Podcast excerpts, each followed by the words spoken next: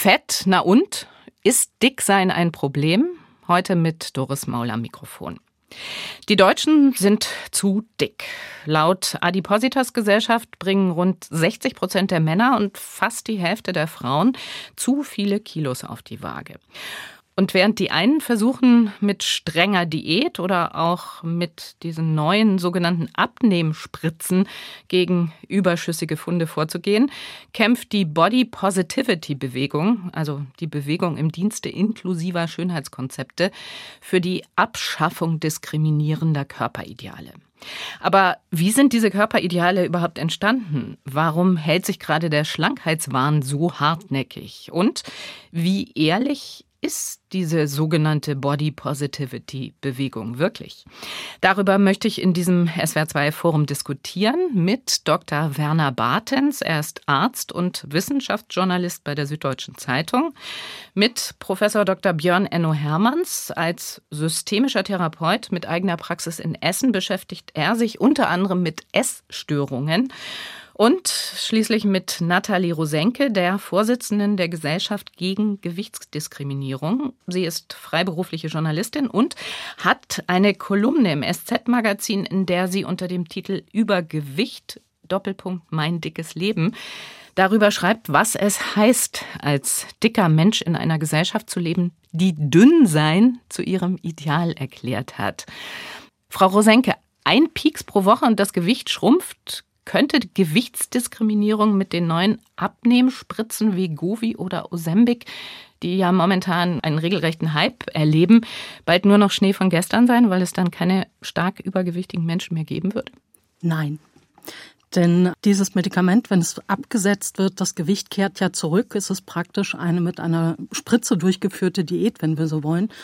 Und gleichzeitig sehe ich da auch mehr Gewichtsdiskriminierung auf uns zukommen, dadurch, dass es jetzt existiert. Herr Hermanns, es gibt ja viele Vorurteile gegen dicke Menschen. Unter anderem Dicke seien faul, seien maßlos, undiszipliniert. Wie sehr beeinträchtigen diese Charakterzuschreibungen das Leben der Patienten, die wegen Übergewicht zu Ihnen in die Therapiepraxis kommen? Also erstmal kommen zu mir gar nicht so viele Menschen wegen nur des Übergewichts in die Therapiepraxis, sondern das Thema, ja, vielleicht auch Mehrgewicht, um direkt mal so bei den Begriffen zu bleiben, Thema der Diskriminierung und so weiter, ist dann häufig etwas, was in anderen Therapien eine Rolle spielt. Also die kommen nicht unbedingt deswegen dahin. Aber natürlich spielen da solche Zuschreibungen, narrative, gesellschaftliche Zuschreibungen häufig auch eine große Rolle, neben auch eigenem Empfinden, Erleben, was da dann entsprechend geschildert wird. Herr Bartens, die WHO, also die Weltgesundheitsorganisation, warnt ja immer wieder vor den ernsthaften Gesundheitsrisiken, die mit steigenden Adipositas-Raten einhergehen. In Europa habe Adipositas, also starkes Übergewicht, epidemische Ausmaße angenommen. Sind diese Warnungen angemessen oder übertrieben? Die sind übertrieben. Mich nervt das ehrlich gesagt auch, weil das immer alles in einen Topf geworfen wird. Und es gibt ja diese BMI-Klassifizierung, also nach Body Mass Index. Und da kann man sagen, dass eben in dem Bereich des Übergewichts, also ein Body Mass Index von 25 bis 30, das ist leichtes bis mittleres Übergewicht. Und da hat man zum Beispiel einen Body Mass Index von über 25, wenn man als 1,80 großer Mann 83 Kilo wiegt, was, glaube ich, keiner als wirklich dick oder übergewichtig bezeichnen würde. Der Definition nach ist es das aber.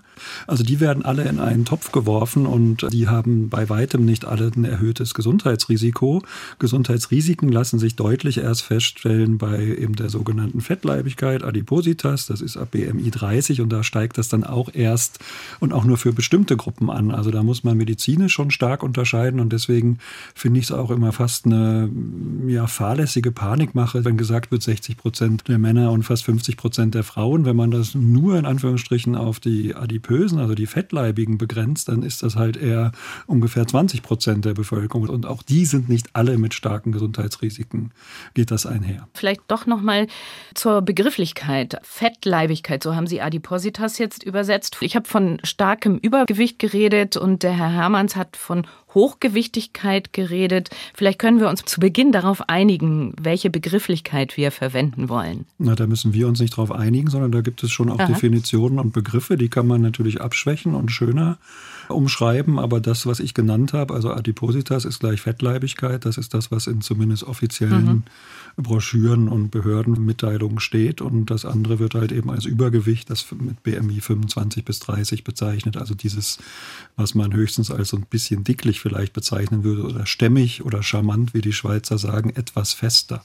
Also Herr Hermanns, Frau Rosenke, welche Begrifflichkeit verwenden Sie? Also Herr Hermanns, Sie haben gerade von hochgewichtig gesprochen. Ja, oder Mehrgewicht habe ich gesprochen. Das kam so ein bisschen daher, dass wir uns ja viel so mit Diskriminierungskritik auch in der Psychotherapie beschäftigen. Und ich wollte nur schon einen ersten Hinweis geben, dass ja natürlich Sprache auch irgendwie Wirklichkeit macht und damit man vielleicht schon gucken kann, was macht das für einen Unterschied, ohne etwas in irgendeiner Weise zu verharmlosen, was an Gesundheitsrisiken bei sehr, sehr starkem Mehrgewicht zum Beispiel der Fall ist. Aber das war eher so ein Seitenhinweis. Ja, aber dann lassen wir doch jetzt nochmal die Expertin in Sachen Gewichtsdiskriminierung kurz auf die Begrifflichkeit eingehen, Frau Rosenke.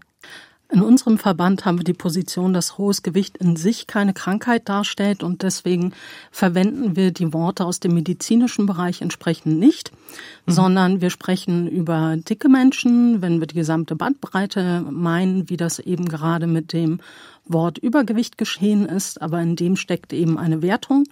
Und von hohem Gewicht, wenn wir den Bereich meinen, der eben beschrieben wurde mit dem Wort Adipositas. Dann lassen Sie uns jetzt mal zunächst zu den unmittelbaren oder mittelbaren, eindeutig wissenschaftlich erwiesenen Folgen von hohem Gewicht kommen.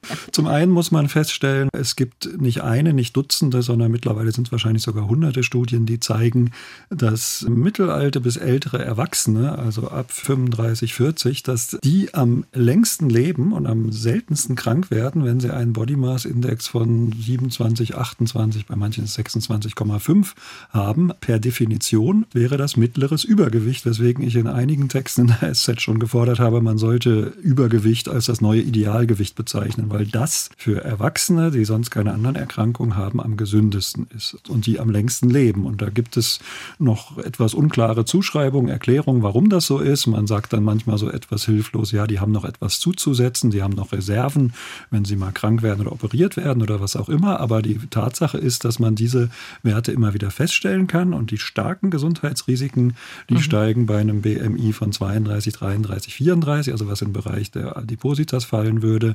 Da gibt es dann bei manchen Krebsarten eine gewisse Häufung. Da gibt es das Diabetesrisiko, das steigt kontinuierlich, auch schon bei etwas niedrigeren BMI-Werten. Dann ist es natürlich eine Belastung für den Skelettapparat, also für Muskeln, Knochen und Gelenke, besonders für die Gelenke.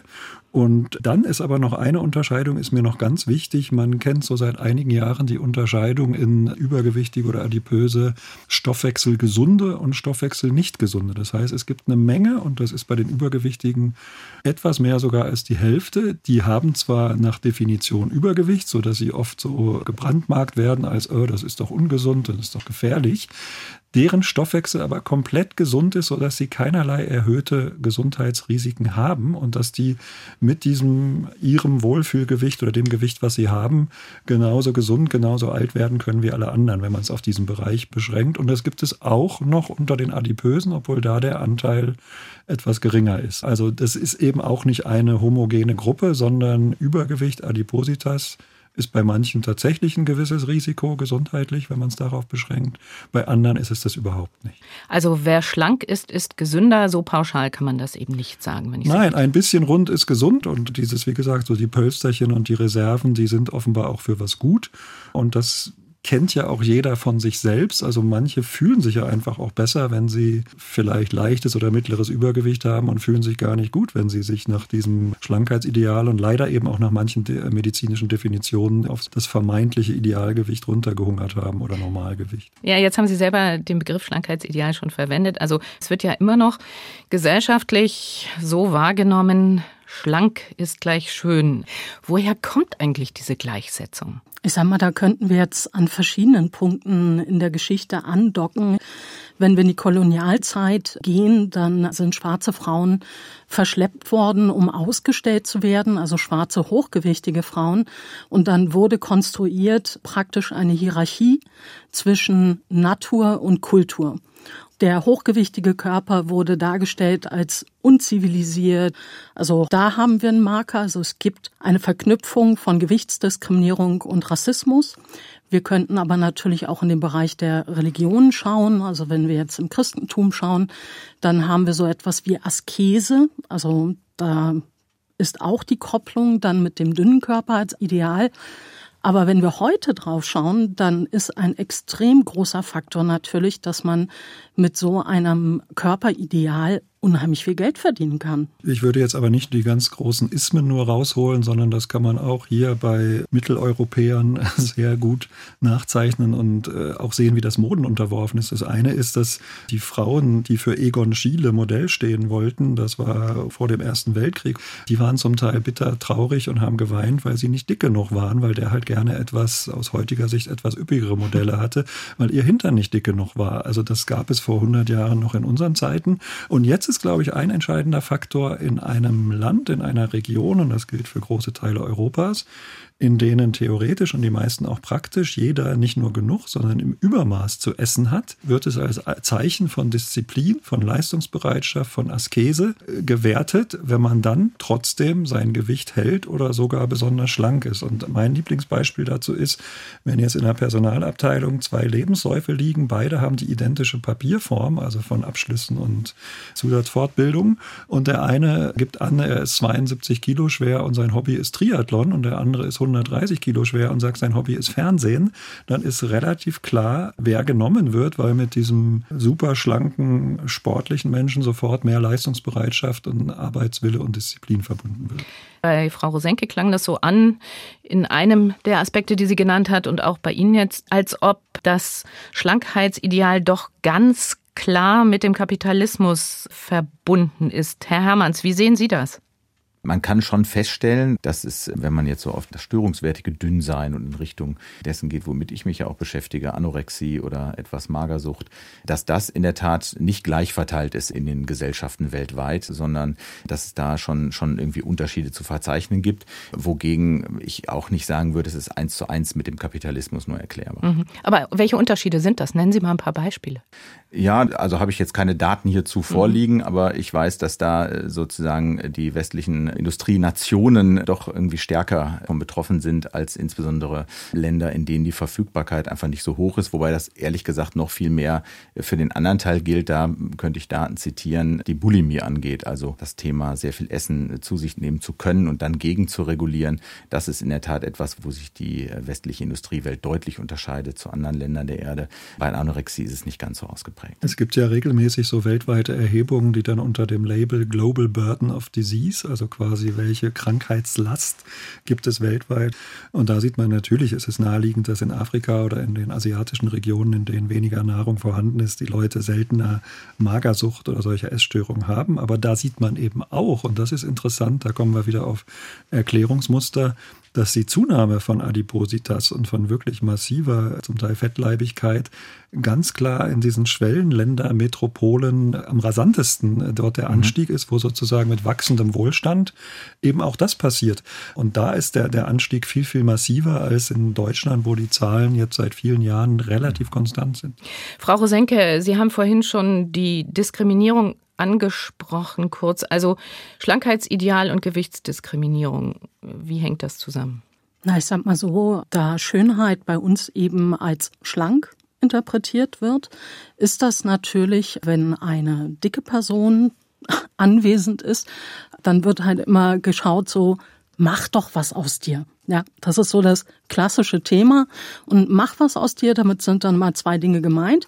Entweder die Person soll praktisch ihr Dicksein kaschieren, also es geht darum, das Dicksein unsichtbar zu machen, oder sie soll in den dünnen Körper wechseln. Das sind so die zwei Angebote, über die Druck aufgebaut wird. Und Schönheit in unserer Gesellschaft wird ja auch immer mehr als, ich sage jetzt mal, zu erbringende Leistung verstanden. Und wenn eben Mittel auf den Markt kommen, die vermeintlich den dünnen Körper herstellen können, dann ist immer die Frage, ja, warum nutzt du das denn nicht? Warum machst du nicht die Magen-OP? Warum versuchst du es nicht mit dem und dem Medikament etc.? Das heißt, da kommt etwas in den Mix, das den dicken Körper dann immer auch als widerständig interpretiert. Im Sinne von, das ist eine Person, die sich praktisch der Schönheit verweigert, die in diese Körpernormierung nicht reingeht. Nun können wir das Thema Schlankheitsideal nicht diskutieren und wollen das auch nicht, ohne auch darüber zu reden, dass es eine Gegenbewegung gibt. Ursprünglich hat das alles angefangen. Ich glaube, das waren die Ursprünge in den 1960er, 1970er Jahren. Also die Fat Acceptance und Fat Liberation Bewegung. Und mittlerweile und dann im Zuge der Entwicklung hat sich diese sogenannte Body-Positivity-Bewegung entwickelt. Also diese Bewegung, die sich für mehr Selbstakzeptanz aller Körper einsetzt. Was bringt diese Body-Positivity-Bewegung? Und angesichts dessen, was wir bislang diskutiert haben und festgestellt haben, dass das Schlankheitsideal doch so dominant ist nach wie vor, bringt sie überhaupt was? Body-Positivity ist eine politische Bewegung. Es geht darum, dass alle Körper sichtbar sind, dass es Repräsentation gibt. Dieses Selbstakzeptanz oder alle können schön sein, das hat mit der politischen Bewegung nichts zu tun. Das ist etwas, was sich jetzt im Mainstream ausgebildet hat, aber was mit den Zielen der Bewegung keine Schnittmenge hat. Der Bewegung geht es im Grunde um eine Willkommenskultur für Körper. Und die brauchen wir, denn wir können nicht abends den Körper abstreifen und als Essenz dann den Rest vom Tag verbringen oder was auch immer oder sogar den Rest vom Leben, sondern wir sind nun mal in unserer Körperlichkeit hier. Also es geht wirklich nicht um alle sind schön oder Selbstakzeptanz. Da gab es eigene Bewegungen für und die haben eben ganz andere Ziele verfolgt.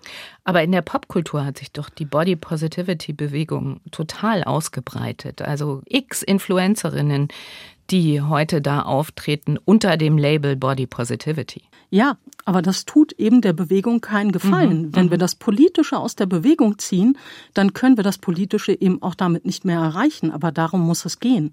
Denn da stecken die Rechte für dicke Menschen drin. Herr Hermanns, Sie haben täglich auch mit Menschen mit Essstörungen zu tun und mit deren psychischen Problemen, vielleicht nicht täglich, aber doch häufig. Können Sie Auswirkungen dieser politischen Bewegung Body Positivity daran ablesen, dass vielleicht die psychischen Probleme in den letzten Jahren weniger geworden wären? Also den Effekt kann ich nicht feststellen. Wir konnten eher feststellen, dass zum Beispiel in Pandemiezeiten wir in der Kinder- und Jugendpsychiatrie oder in der Kinder- und Jugendlichen Psychotherapie einen Anstieg erlebt haben. Der ist insgesamt moderat, aber nichtsdestotrotz ist er vorhanden. Und da war eigentlich so ein interessanter Effekt, wenn man dann mit den einzelnen Klientinnen mal gesprochen hat, zu gucken, da gab es aber mehr Zeit, sich irgendwie mit Social Media zu beschäftigen, Thema, auf das Sie gerade angesprochen hatten, die andere Richtung, Influencerinnen und so weiter, aber vielleicht auch Zeit, die eben nicht gefüllt war von anderen Themen und anderen sozialen Kontakten, anderen sozialen Themen, die vielleicht beschäftigen, gerade auch so in der Entwicklung der Adoleszenz.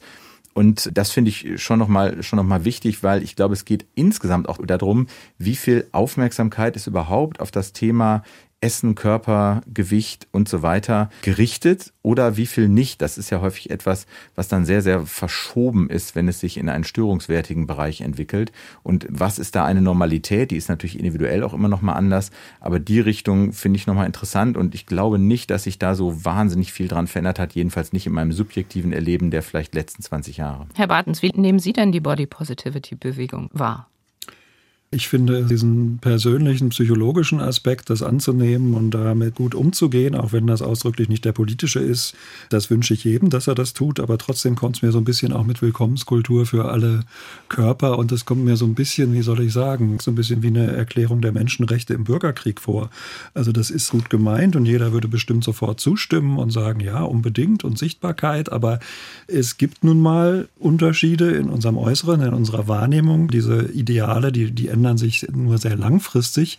Da sehe ich eher im Gegenteil noch eine Zuspitzung, dass das immer körperfixierter wird, wenn man sich anguckt, wie viele 18-, 20-Jährige heute in Fitnessstudio gehen, also auch von den Jungs, von den jungen Männern und auch Frauen. Das war bei den 18-, 20-Jährigen in den 80er Jahren so gut wie gar nicht der Fall. Oder man sieht es auch an Bildern von Profifußballern, die waren damals schlank und sportlich, aber haben nichts für ihre Oberkörper getan. Heute muss man nicht nur Cristiano Ronaldo da erwähnen, sondern da hat fast jeder irgendwie Sixpack und tut noch was zusätzlich, obwohl es ja schon super schlanke Supersportler sind. Also da gibt es, glaube ich, den gegenteiligen Trend und dann muss man einfach auch diese Unterschiede zum Teil akzeptieren. Ich würde da gerne nochmal anknüpfen. Die Sichtbarkeit von allen Körpern ist insofern politisch entscheidend, dass es etwas mit uns macht, wenn bestimmte Körper immer nicht sichtbar sind oder sogar tabuisiert werden. Also wir sagen, so etwas, was wir in unserer Arbeit immer wieder finden, ist, dass Leute schildern, dass es einen Ekel vor dem hochgewichtigen Körper gibt. Und spätestens, wenn wir zum Beispiel in den Pflegebereich gehen oder generell ins Gesundheitswesen, ist es ein Problem, wenn das dort wirksam wird. Denn das heißt zum Beispiel, dass eine Tumorabtastung unter Umständen nicht durchgeführt wird und Ähnliches. Aus der Sichtbarkeit, der sichtbaren Welt rausgenommen zu werden, hat damit Effekte in ganz anderen Bereichen. Also da muss ich als Arzt von der Ausbildung her doch kurz einhaken. Also zum einen ist es natürlich ein Unterschied für die Pflegenden, ob sie einen 130 oder einen 75 Kilo Körper tragen, wenden, pflegen müssen. Und es macht operativ, also wenn sie mal dabei waren oder gewesen wären, ist das tatsächlich eine mehrfach zusätzliche Schwierigkeit, Anstrengung, in Klammern auch, geht mit mehr Risiken einher, wenn sie dann operativ da im Bauchraum tätig sind. Und Tumoren im Bauch werden sie dann auch nicht tasten können. Das ist, glaube ich, nicht so, dass die Ärzte sagen, dass sie das nicht wollen, sondern das ist tatsächlich dann rein mechanisch, technisch auch schwieriger. Also das sollte man vielleicht auch berücksichtigen. Und vorher wollte ich Sie noch fragen, wo sind denn Körper nicht sichtbar? Wir haben hochgewichtige, adipöse Politiker, wir haben Super-Size-Models. Also die Sichtbarkeit ist doch nun gegeben. Also eine Schwalbe macht noch keinen Frühling. Gerade wenn wir in den Bereich der Mode schauen, dann haben wir hier und da vielleicht mal eine hochgewichtige Person. Und das hat dann damit zu tun, dass es eben gerade eine Bewegung wie Body-Positivity gibt und natürlich ein Interesse daran besteht, da auch kommerziell dran zu verdienen. Klar, also praktisch drauf einzuchecken. Mhm. Also es ist bei weitem nicht so verbreitet. Oder wenn wir mal in die Bildportale schauen und nach Bildern schauen zum Thema Diversity, Vielfalt, dann finden wir auf diesen Bildern bestimmte Vielfalten abgebildet, die ganz klar gesetzt sind, aber der hochgewichtige Körper fehlt oft. Oder gehen wir in den Theaterbereich. Im Originalstück Shakespeare, Hamlet, ist Hamlet klar markiert als eine dicke Person. Und Hamlet wird nie von dicken Personen gespielt. Also das heißt, der dicke Körper ist kein selbstverständlicher Bestandteil unserer Umgebung. Und zum Thema Abtasten. Ich meinte damit eine Abtastung von außen. Das heißt, eine Abtastung im Sinne von, wenn ich eine Person gar nicht erst berühren möchte. Und was die Versorgung betrifft, ich finde es sehr schwierig, da hochgewichtigen Menschen sozusagen einen Vorwurf für ihren eigenen Körper zu machen, sondern das ist dann eine Frage der bereitgestellten Hilfsmittel. Also da braucht es dann eben entsprechende Apparaturen, entsprechend ein größeres Team oder Ähnliches. Und da muss die Kritik aus meiner Sicht dann an anderer Stelle ansetzen. Denn der Körper, in dem wir alle unterwegs sind, das ist erstmal Fakt. Das ist ein Ist-Zustand. Die Person wird nicht in dem Augenblick Schnipp machen können und sozusagen einen Körper haben, der gut zum Bett passt oder der gut zur Belastungsgrenze des MRT passt, sondern wir müssen einfach da mit den Körpern umgehen, die in unserer Gesellschaft existieren. Sie hören das SWR2-Forum heute. Fett, na und, ist Dicksein ein Problem? Mit dem Psychologen Björn Enno Hermanns, dem Arzt und Wissenschaftsjournalisten bei der Süddeutschen Zeitung Werner Bartens und mit Nathalie Rosenke. Sie ist Vorsitzende der Gesellschaft gegen Gewichtsdiskriminierung. Also Frau Rosenke, wenn ich Sie jetzt richtig verstanden habe, Stichwort Sichtbarkeit. Die Sichtbarkeit reicht noch immer lange nicht aus, dicker Menschen in der Öffentlichkeit. Sie haben aber gleichzeitig den politischen Charakter der Body-Positivity-Bewegung betont. Also jetzt mal ganz konkret gefragt, wenn politische Aktivistinnen wie Melody Michelberger, die eindeutig übergewichtig ist, hochgewichtig ist, auf ihrer Website und auf Instagram oder TikTok im Bikini auftritt, zum Beispiel mit dem Schriftzug auf ihrem Bauch More Than a Body. Hilft das ihrer Sache? Wenn das eine Person tut, die tatsächlich hohes Gewicht hat, wie in diesem Fall, dann ist das hilfreich. Aber wenn wir zum Beispiel Menschen haben, die sehr dicht am Normalgewicht sind, am sogenannten, dann wird es schwierig, weil dann verzerren wir sozusagen das politische Ziel der Bewegung. Also ein Körper, der dicht am Normalgewicht ist, ist ein Körper, den wir sehr viel sehen, der vielfach repräsentiert ist. Es geht wirklich um hohes Gewicht. Das finde ich übrigens einen ganz wichtigen Punkt. In einer der Maischberger-Sendungen war Katharina Witt zu Gast. Da ging es genau auch um dieses Thema, eben Übergewicht, Body-Positivity. Katharina Witt war zu der Zeit, also die ehemalige Eiskunstläuferin und Goldmedaillengewinnerin, die immer noch, ich weiß nicht, wie viel sie wiegt, aber immer noch sehr schlank und sportlich aussieht. Und sie war da als Testimonials für die Weight Watchers. Und das fand ich auch empörend, dass das natürlich ein falsches Bild vermittelt, wenn eine schlanke Frau Mitte 40 sich im Fernsehen auch so zeigt und damit vermittelt, ja, ich bin hier für ein Programm zur Gewichtsreduktion oder für Diäten, da setze ich mich ein und damit ja jungen Frauen, die vielleicht unsicher sind über ihren Körper, besonders Frauen eben in dem Fall, weil sie da als mittelalte Frau dann eben da war und das repräsentiert hat, die da schlank und rank saß und dann eben ein falsches Bild vermittelt hat. Das verstehe ich sofort, dass das natürlich die komplett falschen Signale sendet. Ja, wir wollen das jetzt hier nicht zum Dialog werden lassen zwischen Ihnen beiden, sondern auch den Herrn Hermanns nochmal wieder reinholen. Herr Hermanns, dies mit der Sichtbarkeit und den Wirkungen von Body Positivity, das ist ja nicht so eindeutig. Wie nehmen Sie denn das auf der psychologischen Ebene wahr? Hat sich da was getan? Ist es durch vermehrte Sichtbarkeit von dicken Körpern ist es so geworden, dass Frauen, wir hatten eben schon gesagt, es sind vor allen Dingen Frauen, die Probleme in Anführungsstrichen mit ihrem Gewicht haben, dass die sich stabilisieren konnten psychisch dadurch? Also das kann ich so praktisch nicht beobachten, habe da selbst jetzt keine Forschung zu angestellt oder so an der Stelle. Ich würde es vielleicht nochmal ein bisschen eingrenzen, womit beschäftigen wir uns da auch in der klinischen Psychologie, weil das Problem oder überhaupt die Frage, ist Adipositas ein Problem, ist ja erstmal eine subjektive Bewertung eines jeden Einzelnen auf der psychischen Ebene wohlgemerkt. Jeder und jede muss ja erstmal feststellen, ist das subjektiv für mich irgendwie problematisch. Ansonsten ist es ja schon gar nichts, wo ich irgendwie etwas dran verändern will, und Adipositas an sich ist ja auch keine psychische Störung in dem Sinne, sondern es gibt dann andere psychische Störungen wie die Binge-Eating-Disorder oder so, die mit sehr hohem Gewicht einhergehen, die aber jetzt nicht per se das hohe Gewicht dieses Problem ausmachen. Und ich kann da in der Tat auf der Ebene jetzt der Psychotherapie, der klinischen Psychologie keine großen Unterschiede erkennen, wie sich was verändert hätte dadurch. Ich kann aber auch nicht wahrnehmen, dass es per se für alle Menschen irgendwie schwierig ist, hohes Gewicht zu haben oder dass sich alle da irgendwie auch diskriminiert fühlen, gesellschaftlich nicht gesehen fühlen, wenngleich ich die Ziele ja teile und verstehen kann, die ich gerade gehört habe. Und trotzdem nimmt das jede und jeder ja individuell auch unterschiedlich wahr. Aber das, wie er es oder sie es individuell wahrnimmt, ist natürlich ganz stark geprägt vom gesellschaftlichen Umfeld. Total, aber ja. Wenn wir jetzt auf diese Ebene der Essstörungen gucken, dann haben wir natürlich unterschiedliche Einflussfaktoren. Da spielt gesellschaftlicher Einfluss natürlich eine große Rolle. Es gibt auch biosomatische, körperliche Faktoren, die wir schon angesprochen haben, die auch irgendwie prädisponieren, also zu etwas führen. Es gibt intrapsychisch individuelle Faktoren, die sind nie abgekoppelt von der Gesellschaft. Diese Ebenen hängen ja zusammen. Wenn ich dahin gucke, wie entwickelt sich so etwas wie ein Selbstwertkonzept oder ein Selbstkonzept oder so. Und da spielt natürlich Körper und Körperempfinden und wie ich mich wahrnehme, wie ich glaube, von anderen wahrgenommen zu werden, körperlich eine Rolle.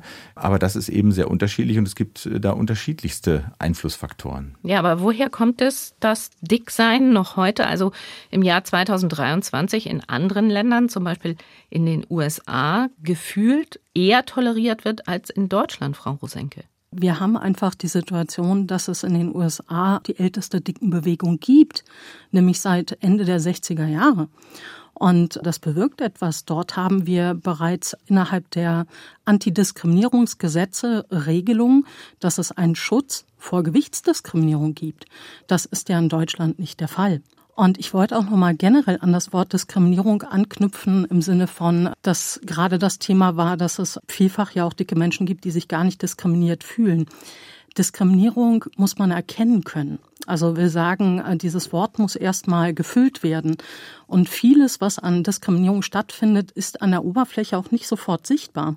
Also woher soll ich wissen, dass ich als hochgewichtige Frau weniger verdiene als die dünne Kollegin? Also wir haben die Studien, die halt zeigen, dass es etwas gibt wie einen dünnen Bonus in dem Bereich, also wie ein Weight Pay Gap haben.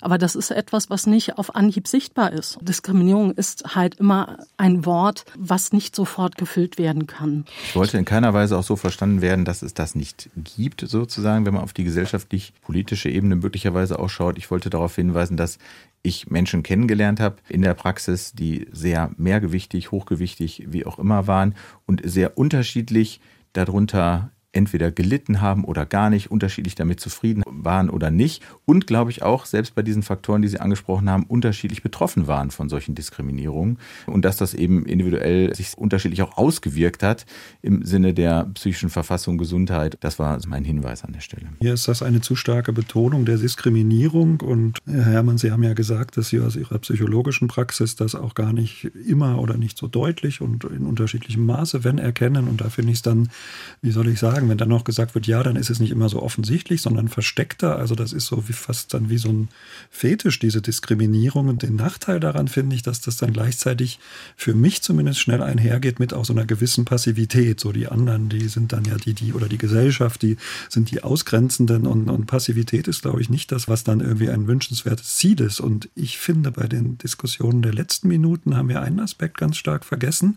Und der bezieht sich auch auf die USA, wo das, glaube ich, überhaupt nicht so ist, dass das eine größere Akzeptanz gibt, sondern da gibt es ja einfach eine riesige Zweiteilung zwischen Stadt und Land oder zwischen den West- und Ostküsten und den Flyover-States, wie wir spätestens seit der Wahl von Donald Trump wissen. Und an den Küstenstädten, ich habe selber ein Jahr in den USA gelebt, da ist natürlich eine große Körperfixierung und alle gehen zum Workout und also da ist das deutlich anders, als wenn man jetzt im Mittleren Westen ist und da ein ganz anderes Bild auf den Körper stattfindet oder gar nicht so eine große Konzentration darauf. Und das, finde ich, ist auch in Deutschland Thema, in ländlichen Gegenden. Ich komme ursprünglich vom Land in Deutschland.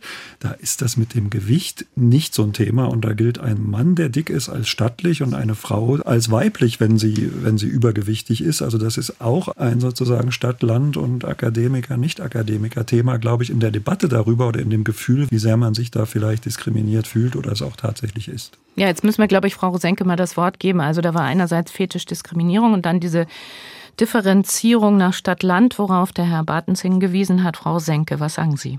Also wenn wir jetzt sagen, Diskriminierung sei ein Fetisch, dann entbinden wir die Gesellschaft wirklich davon, dass sie umdenken muss. Und das finde ich höchst problematisch. In der Studienlage zur Stigmaforschung können wir sehen, dass praktisch Menschen mit hohem Gewicht von der Gesellschaft stärker abgelehnt werden, je nachdem, wie ihr BMI aussieht. Das heißt, je höher der BMI, desto stärker die Ablehnung. Also wir haben da Ergebnisse wie, nehmen wir mal den XXL-Report, wo wir praktisch wissen, 12% der Frauen und 18% der Männer meiden den Kontakt mit hochgewichtigen Menschen. Das heißt, wir reden von Isolation innerhalb unserer Gesellschaft. Meiden heißt in diesem Fall also wirklich, ich will mit denen nichts zu tun haben. Oder an Schulen sehen wir, wie relevant das Thema ist. Und das hat ja Auswirkungen im Sinne von Mobbing oder im Sinne von, dass hochgewichtige Kinder die Erfahrung machen, dass die anderen Kinder nicht mit ihnen spielen möchten. Das heißt, wir haben mehr Fälle von depressiven Verstimmungen. Wir haben eine erhöhte Suizidrate etc. etc. Und das zur Seite zu schieben und da die Gesellschaft aus der Verantwortung zu nehmen, finde ich wirklich hochproblematisch, auch als eine Person, die nun reichlich davon erfahren hat in dieser Gesellschaft. Also, ich habe es nicht zur Seite geschoben, da muss ich kurz einhaken, weil Diskriminierung ich habe nur als gesagt, Fetisch, ja, ich habe gesagt, es ist mir zu stark betont und ich finde es es lenkt den Fokus weg von den eigenen Möglichkeiten, was man machen kann, wie man sich dagegen wehren kann. Es verleitet zur Passivität. Und das finde ich das Problematische daran, weil es dann immer sozusagen dieser Umkehrschluss ist, die Gesellschaft, die anderen. Es ist nicht die Anleitung zur Passivität, sondern es ist praktisch die Anleitung zum Widerstand. Frau Rosenke, Sie hatten vorhin gesagt, da gäbe es ja in den USA einfach einen Schutz vor Gewichtsdiskriminierung, schon mit langer Tradition. Spätestens jetzt müssen wir auf das Thema Abnehmspritze kommen, weil gerade in den USA ist diese neue Abnehmspritze sehr verbreitet mittlerweile. Elon Musk hat es getan, Oprah Winfrey, Kim Kardashian, aber auch viele, viele normale Menschen, sage ich jetzt mal. In den letzten 3 Monaten des vergangenen Jahres habe ich gefunden, dass US-amerikanische Ärzte und Ärztinnen mehr als 9 Millionen Rezepte für Ozempic, Wegovy und andere ursprünglichen Diabetes-Spritzen ausgegeben haben. Wie passt das in unsere Diskussion? Ich bin gespannt, wie das die Wahrnehmung von Übergewicht oder Hochgewicht verändern wird, weil wenn wir diese Hypothese annehmen oder das, was ich vorhin auch gesagt habe, dass es immer in Verbindung gesehen wird, das Gewicht mit Disziplin, Askese und Leistungsbereitschaft, dann ist es ja, wenn ich jetzt durch diese Spritzen einen schlanken Körper habe, ist es ja sozusagen gar nicht mehr meine Leistung in Anführungsstrichen, sondern ich habe einfach ein Medikament genommen.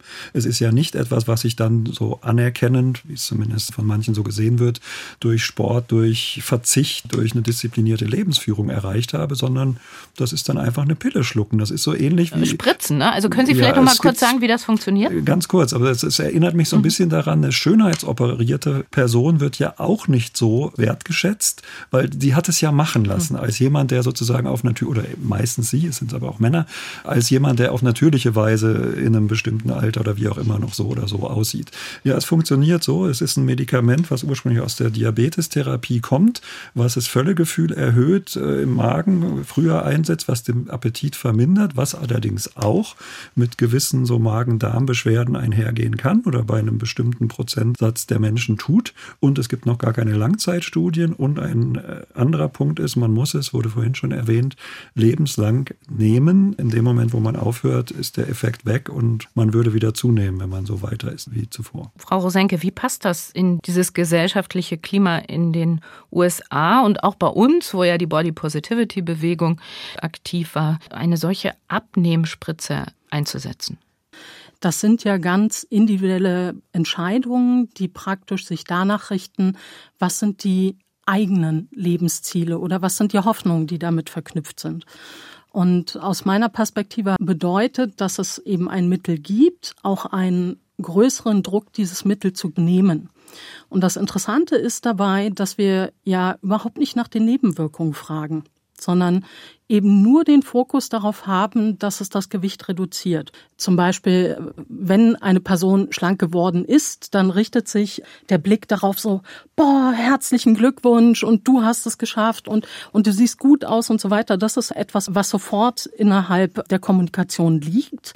Aber die Frage danach, wie bist du eigentlich dahin gekommen, kommt dann mehr so auf der Basis von, ich möchte das auch oder ähnliches.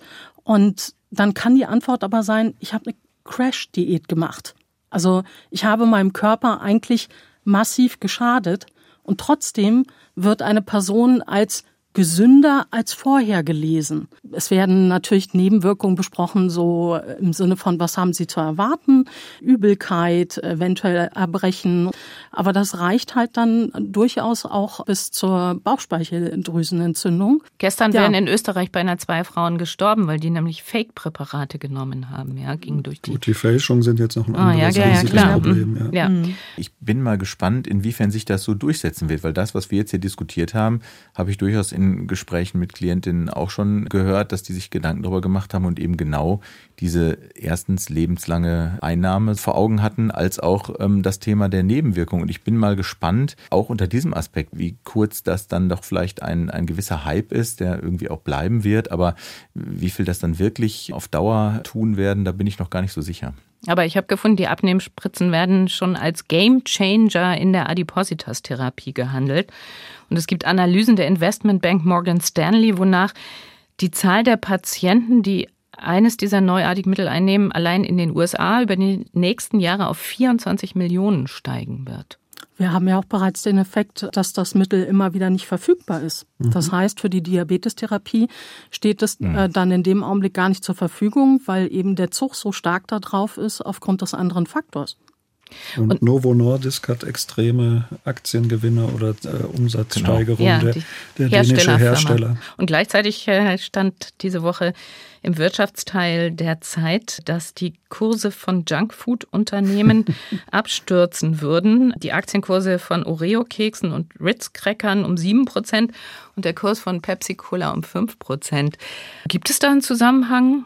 Gamechanger in der Adipositas-Therapie, Herr Bartens? Mit allen Ärzten, Wissenschaftlern, mit denen ich dazu gesprochen habe, die haben sich auch skeptisch und zurückhaltend geäußert, weil sie immer wieder auch auf die möglichen Nebenwirkungen hingewiesen haben. Es gibt vor allen Dingen keine Langzeitstudien. Also man weiß nicht, wie das ist, wenn Leute das nicht nur jetzt ein paar Wochen, ein paar Monate, sondern dann eben auch über Jahre nehmen. Und ich finde nochmal interessant diesen Aspekt, wenn ich es doch gar nicht selber sozusagen geschafft habe, in Anführungsstrichen, sondern einfach nur durch eine Pille, ob das nicht tatsächlich sich, so wie Herr Hermann sagte, dann auch mit der Zeit abflaut wird, dieser Effekt, weil man dann ja sagt, ja gut, ich könnte, wenn ich wollte, aber dazu muss ich diese Spritze nehmen und das ist ja dann irgendwie auch lästig und außerdem ist mir immer schlecht und ich habe keinen Appetit, das ist ja auch kein Leben. Also wenn ich dann, und es gibt tatsächlich in einem erheblichen Maße von einem Viertel bis zum Drittel der Leute, die es nehmen, gibt es einige Berichte, andere Zahlen sind ein bisschen geringer, dass die tatsächlich dann so ein permanentes Übelkeit oder Unlustgefühl auf bestimmte Speisen haben und das ist ja dann wirklich auch keine Freude, wenn man es mal irgendwie ein